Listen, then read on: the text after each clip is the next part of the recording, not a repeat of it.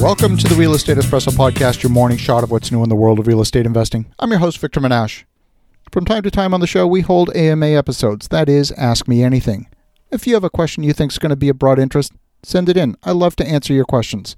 Send your questions to victor at victorjm.com. That's victor at victorjm.com. On today's show, we're talking about the process of finding life balance. For us, we are currently living in several different time zones at the same time.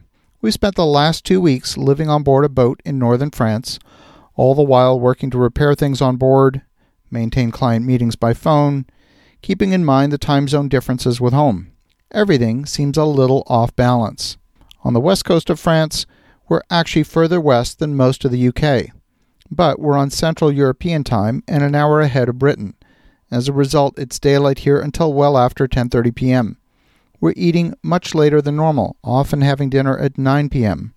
Our phone calls with North America start at 3 in the afternoon, which is the start of the business day in the eastern and central parts of North America. Mornings are spent working on the boat and doing paperwork. Fortunately, our internet access has been excellent and has made getting work done much, much easier. Many of our meetings are held by video conference using either Skype or Zoom. Structure is so vitally important in maintaining a sense of organization and order. Without that structure, life seems chaotic. Our business day has been shortened to only a few hours of time zone overlap. It would be too easy to allow meetings to go on until 11 p.m. at night. That actually happened once this week. It's almost like we're learning to live life all over again. The French have social norms here that are quite different from North America. Most businesses are open in the morning, they close at noon, and often are not reopening until 2 or 2:30 in the afternoon. The stores are open until 7 or 7:30 in the evening. Living on board a sailboat, we don't have access to a car. So even things like getting groceries requires much more careful planning. When we're at home, if we want to wash the dishes, we turn on the tap and we wash the dishes. On a boat, you've got to be much more mindful of water consumption. You've got to plan your water reserves. None of these things by themselves are particularly challenging, but cumulatively, it requires a lot more planning, and a lot of simple things in life seem to take an awful lot longer. We've reestablished our morning meditation practice. When we're at home, if we want to get some exercise, we hop in the car and we go to the gym. On the boat, we've got to be mindful of the weather. If there's a rainstorm coming, we may have to reschedule our exercise between rainstorms. Storage in the galley is much more restricted than in our kitchen at home, and our refrigeration is much, much smaller. So our meal planning has to be much more detailed, much more meticulous. Now, I'm not complaining at all.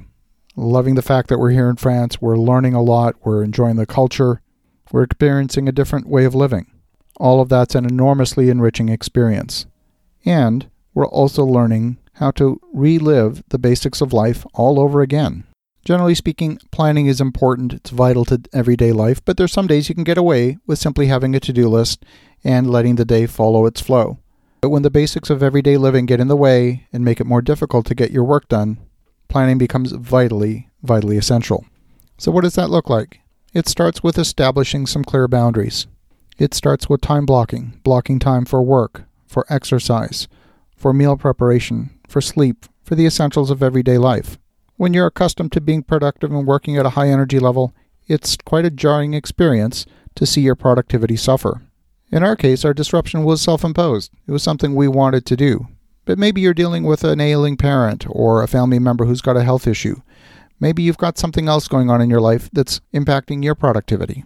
Now, I've discovered what happens on a day to day basis is rarely an issue.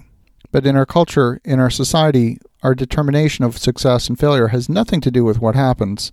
It has to do with the expectations we set, the expectations we set with others, the expectations we set for ourselves. And so part of the planning exercise is as much an exercise in resetting expectations for ourselves. And when we've done that well, the stress level goes way down. As you think about that, think about your own expectations for your own day to day structure. Have an awesome rest of your day. Go make some great things happen. We'll talk to you again tomorrow.